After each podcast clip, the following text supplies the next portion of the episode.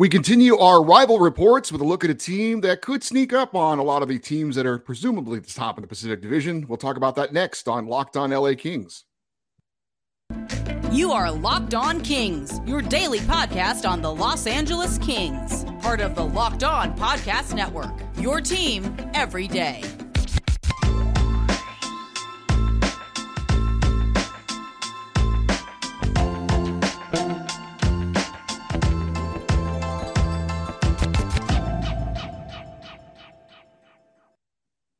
Today's episode is brought to you by Bet Online. Bet Online as you covered this season with more props, odds, and lines than ever before. Bet Online, where the game starts. Hey, Kings fans, welcome to Locked On LA Kings, your team every day. Thanks for making Locked On LA Kings your first listen every day. We're free and available wherever you get your podcasts and on YouTube. And if you like the content you're seeing, please like and subscribe. My name is Eddie Garcia. I'm your host of Locked On LA Kings, and I've worked in sports media for the past 30 years. For the past 20 plus years, I've been at the Fox Sports Radio Network, where I'm a co host, sidekick reporter, and NHL analyst, also co host of the Puck Podcast, a weekly NHL review show that's been putting out content for the last 16 years, and of course, a passionate LA Kings fan for over 30 years. As I mentioned, we continue our rival reports, and we would like to welcome in the host of Locked On Canucks. It is Justin Pooney. And uh, Justin, I know you were uh, obviously a Vancouver native, and uh, that is the only Canadian city that I have had the pleasure of visiting and it was one of the most beautiful cities I have ever seen. I absolutely loved it. I got up there to see a Canucks uh, Ducks game uh, because my uh, wife and I were visiting Seattle and thought, let's just drive up and see if we can't catch a game and check out Vancouver. Uh, what a what an amazing city, just beautiful. Eddie, you said it perfectly. Vancouver, as I've always people that know me that get on me and stuff like that that say I'm too much of a Vancouver homer. Well, have you ever been to Vancouver and seen what it's like? So echo all your sentiments about how beautiful the city is. I've been to LA a few times. Uh, too much traffic for my liking, but the weather is very beautiful. I will take that over uh, the months of rain we do get in Vancouver, but I digress. Uh, and also, it's a pleasure to join you and talk some hockey, Kings and Canucks. Uh, I'm excited. Uh, great, we're excited to have you. So, just a little uh, bit of uh, you know background on the Canucks from last season. Finished fifth in the Pacific Division five points out of a playoff spot. And a lot of people seem to be pretty high on the Canucks this year being a team that's in the hunt for a playoff spot again. And I think a lot of it is because of what happened once a coaching change was made. Bruce Boudreau came in, somebody we're familiar with down here, who was coach of the Anaheim Ducks. Uh, and the team was 8 14 and 2 when he took over. Uh, and then he went 32 15 and 10 the rest of the way. And if you project that out over 82 games, and I'm not great at math, but I believe that's 106 points and that would have been good enough for second in the Pacific Division. So, is it just that simple, Justin, that Bruce Boudreau for a full season means the Canucks are a playoff team? I'd like to think so. Um, you know, we as you mentioned, we saw at the beginning of last year where there was, you know, certain expectations, myself included, where I felt this team was, you know, a playoff caliber, you know, roster.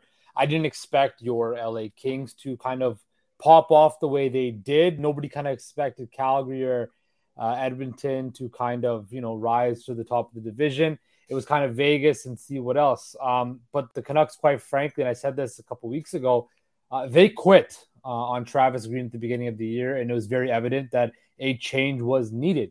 And you know, you guys went through that with Darryl Sutter. That you sometimes in a locker room, messaging just gets stale, and it's time for a change. So the Canucks got that change. They brought in Bruce Boudreau, and as you mentioned, Eddie, they went on a hot streak and it, I don't wouldn't say I wouldn't say it was a hot streak because 57 games is a pretty large sample size where they were on pace to, like you said, average over hundred points. Um, when I look at this roster as currently constituted, when I look at the way Bruce Bruce Boudreau wants to play, um, I do think it can be that simple that a full year of Boudreau, a full year of his system and his teaching and the way he wants to play implemented with this roster, um, I do think it can translate to a playoff uh, berth for the Canucks. Well, it wasn't just a coaching change, but a front office change as well. Um, they brought in Jim Rutherford, a veteran hockey guy, as the president of hockey operations. He's uh, put together a few Stanley Cup winners. Also, Patrik Allvin is the new general manager. So, with them in place uh, running the team, uh, are you satisfied with the moves the Canucks made over the offseason? I know they brought in Ilya Mikheyev from Toronto uh, to try and help out offensively. What do you think about the the, the moves that they made. I know it wasn't a very busy offseason per se, but uh, some tinkering with the lineup a little bit. It was it was busier than I expected. Mm. As you mentioned, they did sign Ilya Mikheyev uh, to you know a four-year, four point seven five million dollar deal, which uh, was or almost sorry near five million uh, dollar deal. Uh, I don't think anybody expected the Canucks to go for that big of a ticket for that type of term, given our current cap structure or their current cap structure. Um, you know, they signed Curtis Lazar, you know, a fourth line center who is a British Columbia native, who I think can add some much needed help to the penalty kill alongside Ilya Mikheyev, who is a speed demon in the NHL. Um, but the biggest question still is what's going to happen with JT Miller, right? Mm-hmm. That's kind of still that cloud that's hanging over um, this organization this whole offseason. Well, what's going to happen next? Okay, well, there's not a lot of cap dollars left. Yes, you can put Tucker Poolman and Michael Ferland on LTIR and open up a little bit more cap space, but the Canucks, as currently constructed, are kind of capped out and they can't do much more. Um, so, am I okay with what they did? Yes, they're a better team, I think, than they were at the end of last season. Um, can there is there still a lot of work to be done? Yes, especially on the back end and on on the right side. Uh, the Canucks that's the weakest area of their roster. They did not address it yet. Um, I've been a big proponent of bringing in a guy like PK Subban on a cheap one year deal, a prove it deal. Let him re you know regain his maybe not Norris Trophy form, but his form where he can be an effective defenseman because he's been in New Jersey. Uh, and let's face it, New Jersey in the NHL uh, is a wasteland. Your career goes there to, you know, people don't pay attention to New Jersey, especially over the last couple years. So, can you get a motivated PK Subban or something like that to bolster your roster? So, am I happy? Yes, but there's still a lot of work to be done to get this roster and this organization to where it needs to be. Well, I definitely want to get more into the JT Miller situation because, as you said, that is uh, obviously a big cloud hanging over everything right now. But there was a name that I think maybe a lot of fans don't know that I did want to bring up, and that's Andrei Kuzmenko, who has joined the Canucks. So he comes over from Russia. Uh, maybe a bit of a wild card for you guys uh, this season. Yeah. Um, of course, we all know Kuzmenko went on that, felt like forever uh, you know, excursion throughout North America, touring all the different cities that were interested. We saw him in Florida, Detroit, Edmonton. You know, he was in Vancouver, posting on his on his Instagram and all of that. And the Canucks won those sweepstakes, which uh, is a positive for this organization. Which, let's face it, um, you know, it is a media fishbowl, and you know, certain players have come and said that it's very difficult to play in. And I agree with that. If you look at the landscape of the NHL, uh, Vancouver maybe next to Montreal, is the toughest market to play in in the NHL, just with the expectation from fans, the media coverage, and all of that. It weighs a lot on players. But having Kuzmenko choose Vancouver showed a changing of the times per se. You, as you mentioned, the Canucks have a new front office regime, and you know Bruce Boudreau, and they were able to sell Andre Kuzmenko on why Vancouver is the best for him to start his NHL career. And this is a player who put up a lot of points in the KHL in Russia, a guy who can slot into your top six, who can, you know, uh, we're all hoping can contribute offensively. I don't, I think there will be a bit of a learning curve as for any player coming to the NHL right away. Um, he's not going to be a, you know, a 50 to 60 point player right away. But I think if he can score 20 goals, maybe add 25 assists, hover around, like I just mentioned, a 45 to 50 point range this year, um, that will be a positive. Um, now, on the other hand, he could be a bust a la Fabian Brunnstrom. But from all reports and all scouting indication, Andre Kuzmenko is a player and can slot into the Canucks top, you know, six or top nine easily this season. We're talking to Justin Pooney. He is the host of Locked On Canucks. And so I mentioned JT Miller. So let's get into that. Uh, your captain, Bo Horvat, and JT Miller, uh, your best player from a year ago, are both going to be unrestricted free agents after this season. From what I understand, and you certainly know better than me, uh, the contract talks with Horvat are a little bit more progressive and, and promising, and not so with JT Miller. So we saw in Calgary uh, what happened with a couple of very good players who, uh, you know, one was a restricted, one unrestricted in Johnny Gaudreau, but they let it play out uh, and thought that, you know, they could, it would work out in the end or kept their fingers crossed. Of course, it didn't with Johnny Gaudreau. He decided to go to Columbus and shock everybody. Uh, is there any fear that maybe this could be a similar type situation if if Vancouver gets off to a good start and they're in the playoff hunt? Uh, obviously, you're not going to be looking to trade JT Miller at the deadline, and now you're like, well, how can we trade one of our best players? And then you keep your fingers crossed at the end of the season. Uh, just kind of talk about that whole situation and what your thoughts are on how how ultimately it will turn out. Yeah. So as you mentioned, the we'll start with Horvat because I think that's a bit of an easier um, topic to discuss away. The Horvat extension is going to get done. Um, all reports and indications out of Vancouver are that Horvat will re-sign. Um, I'm assuming it's going to be a bit of more of a longer term deal, and he'll take a bit of a, a, bit of a haircut on a yearly salary to make sure he keeps that money. But you know, as we know, the Canucks are not the best cap compliant team right now. So um, I looked at what Ryan Nugent Hopkins signed in Edmonton last year, kind of a longer term deal, but lesser on the AAV. He's the leader of the Vancouver Canucks. He's the captain. He's coming up a 30 goal year. He will be around for the long term. When you talk about JT Miller, I think every day you could ask, and you can go to the streets of Vancouver right now, Eddie, and poll people and ask them how much they know about the JT Miller saga. And I'm, I will, I'm not for no word of a lie here. It is bigger than some of the hot button local issues uh, going on in Vancouver. This has been over this city for such a long time. And I think it's now at the point where there's that all that fatigue of okay, we're tired of hearing about it whether he's going to come, whether he's going to be at training camp, whether he's going to get traded, what's going to happen. But back to the question: Am I worried, or do I think a situation uh, like Calgary could transpire? I do. I think more so with Miller. If they are in a playoff position, you're not going to trade him, like you said. You're going to let it ride out and let the chips fall where they may. And I don't think that's a bad option, right? It could be kind of telling the Canucks haven't traded JT Miller yet. Maybe they're holding out for too sweet of a deal, or maybe just the right deal isn't there, right? So if you hold JT Miller for the rest of the year and he doesn't and he decides to walk away, which he well in his right could do, it's not the end of the world because you're still going to have more cap space.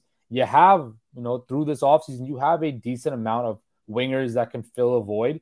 And I, like I said, the center void is one thing, but it'll be still, you still have Elias Pettersson, Bo Horvat, and all that. So when I look at this, it, the Canucks, there's either way you could go. There's going to be people that are going to hate on it or that are going to love it. So I'm on team keep Miller. I think the Canucks should try to keep JT Miller. He's been their best player over the last couple years.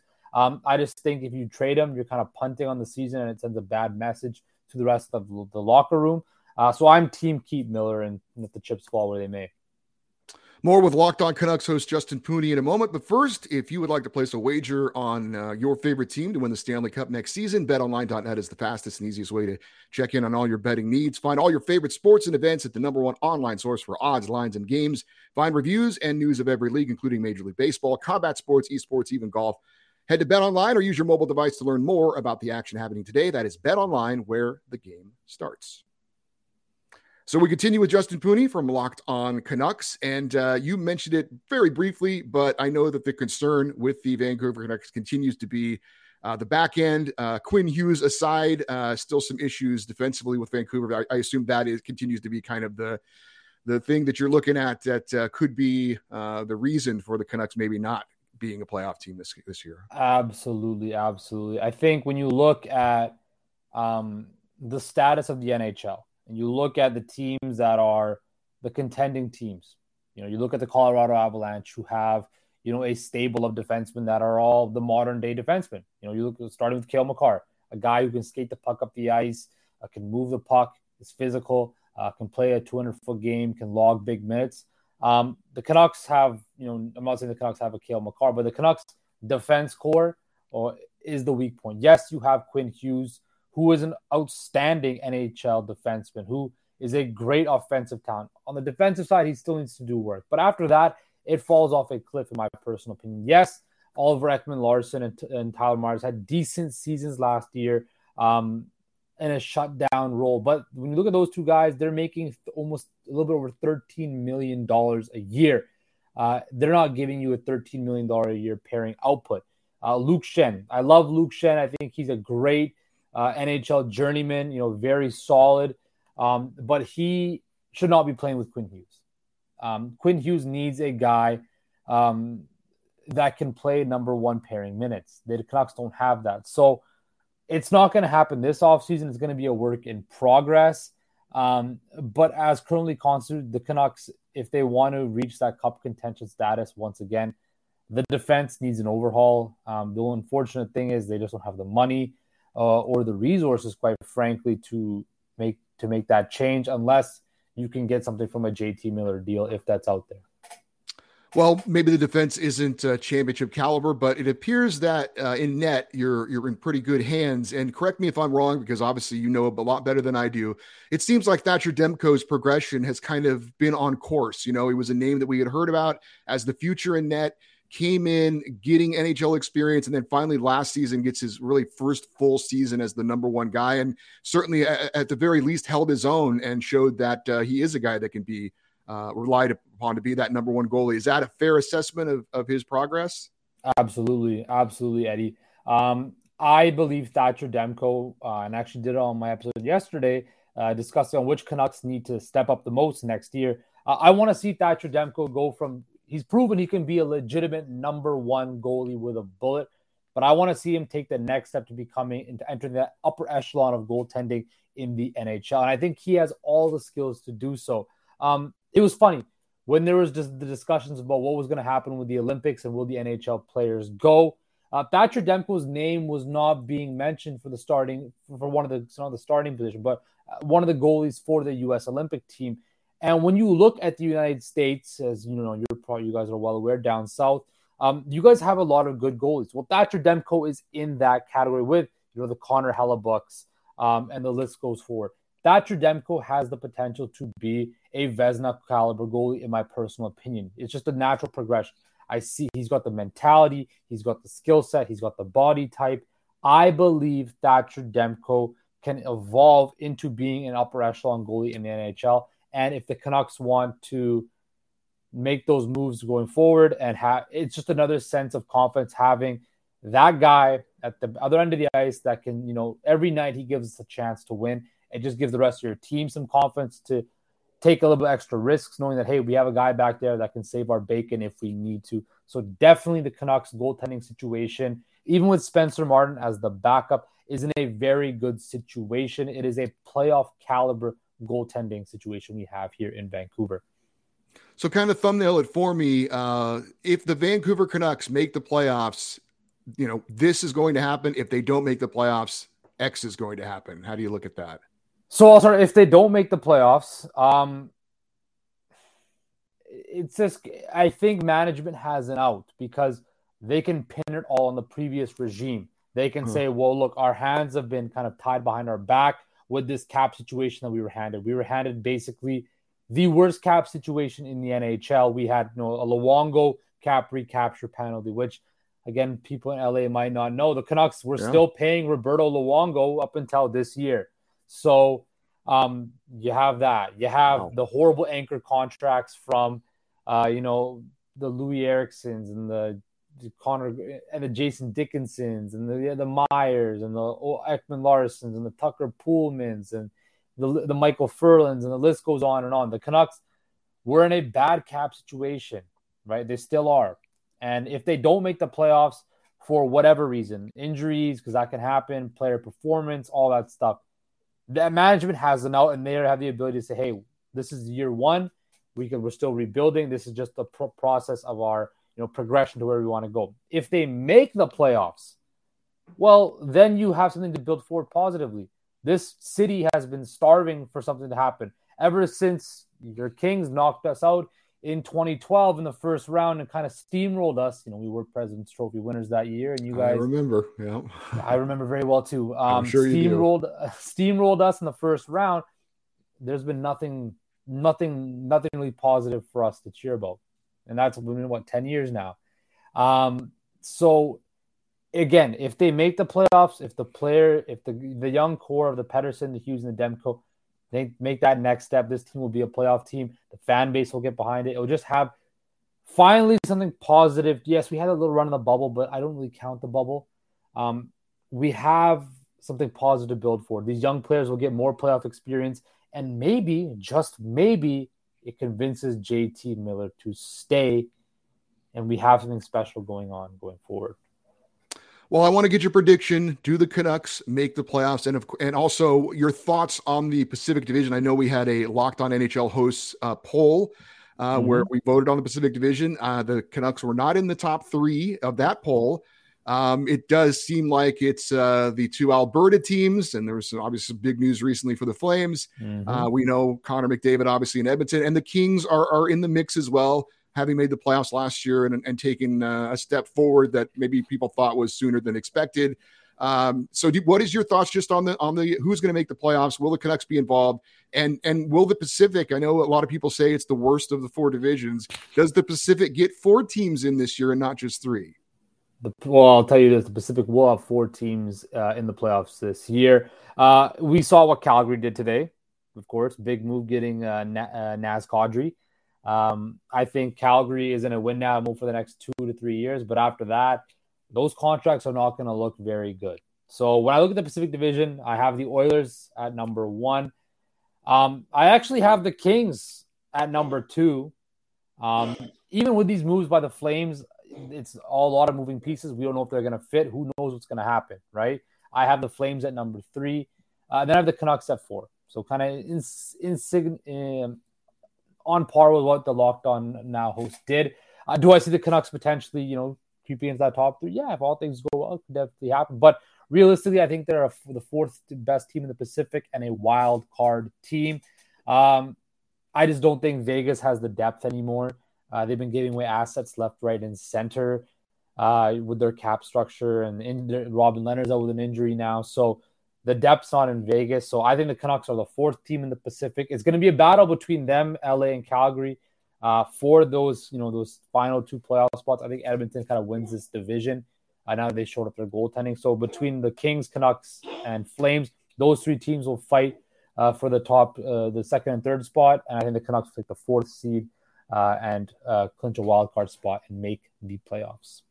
And uh, just one final thought for you. I know it's it's a bit exciting uh, for the Canucks this year. You've got the Sedin twins going into the Hockey Hall of Fame. Uh, I certainly feel old now knowing that I've seen them get drafted, play their whole careers, and now go into the Hall of Fame uh, while I've been a hockey fan. Um, also, Roberto Luongo, I know he's, um, you know, finished his career with Florida and now is a member of their front office, but longtime Canuck as well, that he's going into the Hall of Fame. So the, the, the Hall of Fame has a very Vancouver flavor to it this year, doesn't it?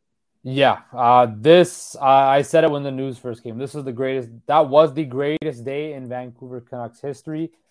And when they that induction ceremony takes place in Toronto, I guess in the fall, it will be the greatest day in Vancouver Canucks history because it legitimized the fact that those teams in the you know the late 2000s, early 2010s was the best era of Canucks hockey we've ever seen. Um, Henrik and Daniel Sedin great on ice, you know, players as we know, MVP, scoring champs, but even better off the ice, just people wise. Roberto Luongo, I don't care what people say that he's a Florida Panther. To me, he's a Vancouver Canuck because that's uh, where he played his most important hockey, and that's where he was on the game's biggest stage. Um, so yeah, it was a great day to be a Canucks fan that day for the first time in a long time. Uh, kind of so we were able to stick our chest out and kind of pump it out. Um, but definitely it was a great day, and I'm looking forward to the induction ceremony come this fall uh, to see three of my you know favorite Canucks of all time uh, enter the Hockey Hall of Fame. Justin, it's been great to talk to you. Really appreciate uh, your knowledge on the team. Uh, and if you guys want to check out uh, Locked On Canucks, make sure you do that. And uh, see all the great work that Justin does over there. Uh, it's been fun getting to talk to some of the other uh, locked on hosts from the Pacific Division as we're doing this and getting to know you guys and getting to learn more about your team. So, really appreciate your time, Justin. Uh, great, great uh, stuff. And, and we'll talk to you again soon, I'm sure. Thanks, Eddie. And hopefully do this during the season. All right. Thanks, Justin. Uh, before we close things out, uh, do want to remind you uh, that you uh, need to check out Locked On NHL. It has you covered for all your league wide NHL talk with a rotating cast of local hosts on the Locked On NHL channel, breaking down the biggest stories in hockey five days a week. Subscribe for free on your favorite podcast app or on YouTube. Hey, thank you for joining us. Uh, if you want to keep up to date on this show and what's going on with the LA Kings, please follow us on Twitter. We are at Locked On LA Kings. If you'd like to send me an email about anything that we ever talk about or anything that's on your mind involving this show or the Kings, the email address is locked on Eddie, E D D I E, at gmail.com, locked on Eddie at gmail.com. Thanks for making Locked On LA Kings your first listen every day. Now make your second listen Locked On NHL. Locked On experts give you a daily 30-minute podcast of all things NHL all year long. Stay up to date on everything in the hockey world. Locked On NHL, your daily 30-minute NHL podcast. Again, thank you very much for listening and for watching uh, Locked On LA Kings. I'm Eddie Garcia reminding you as always, go Kings go.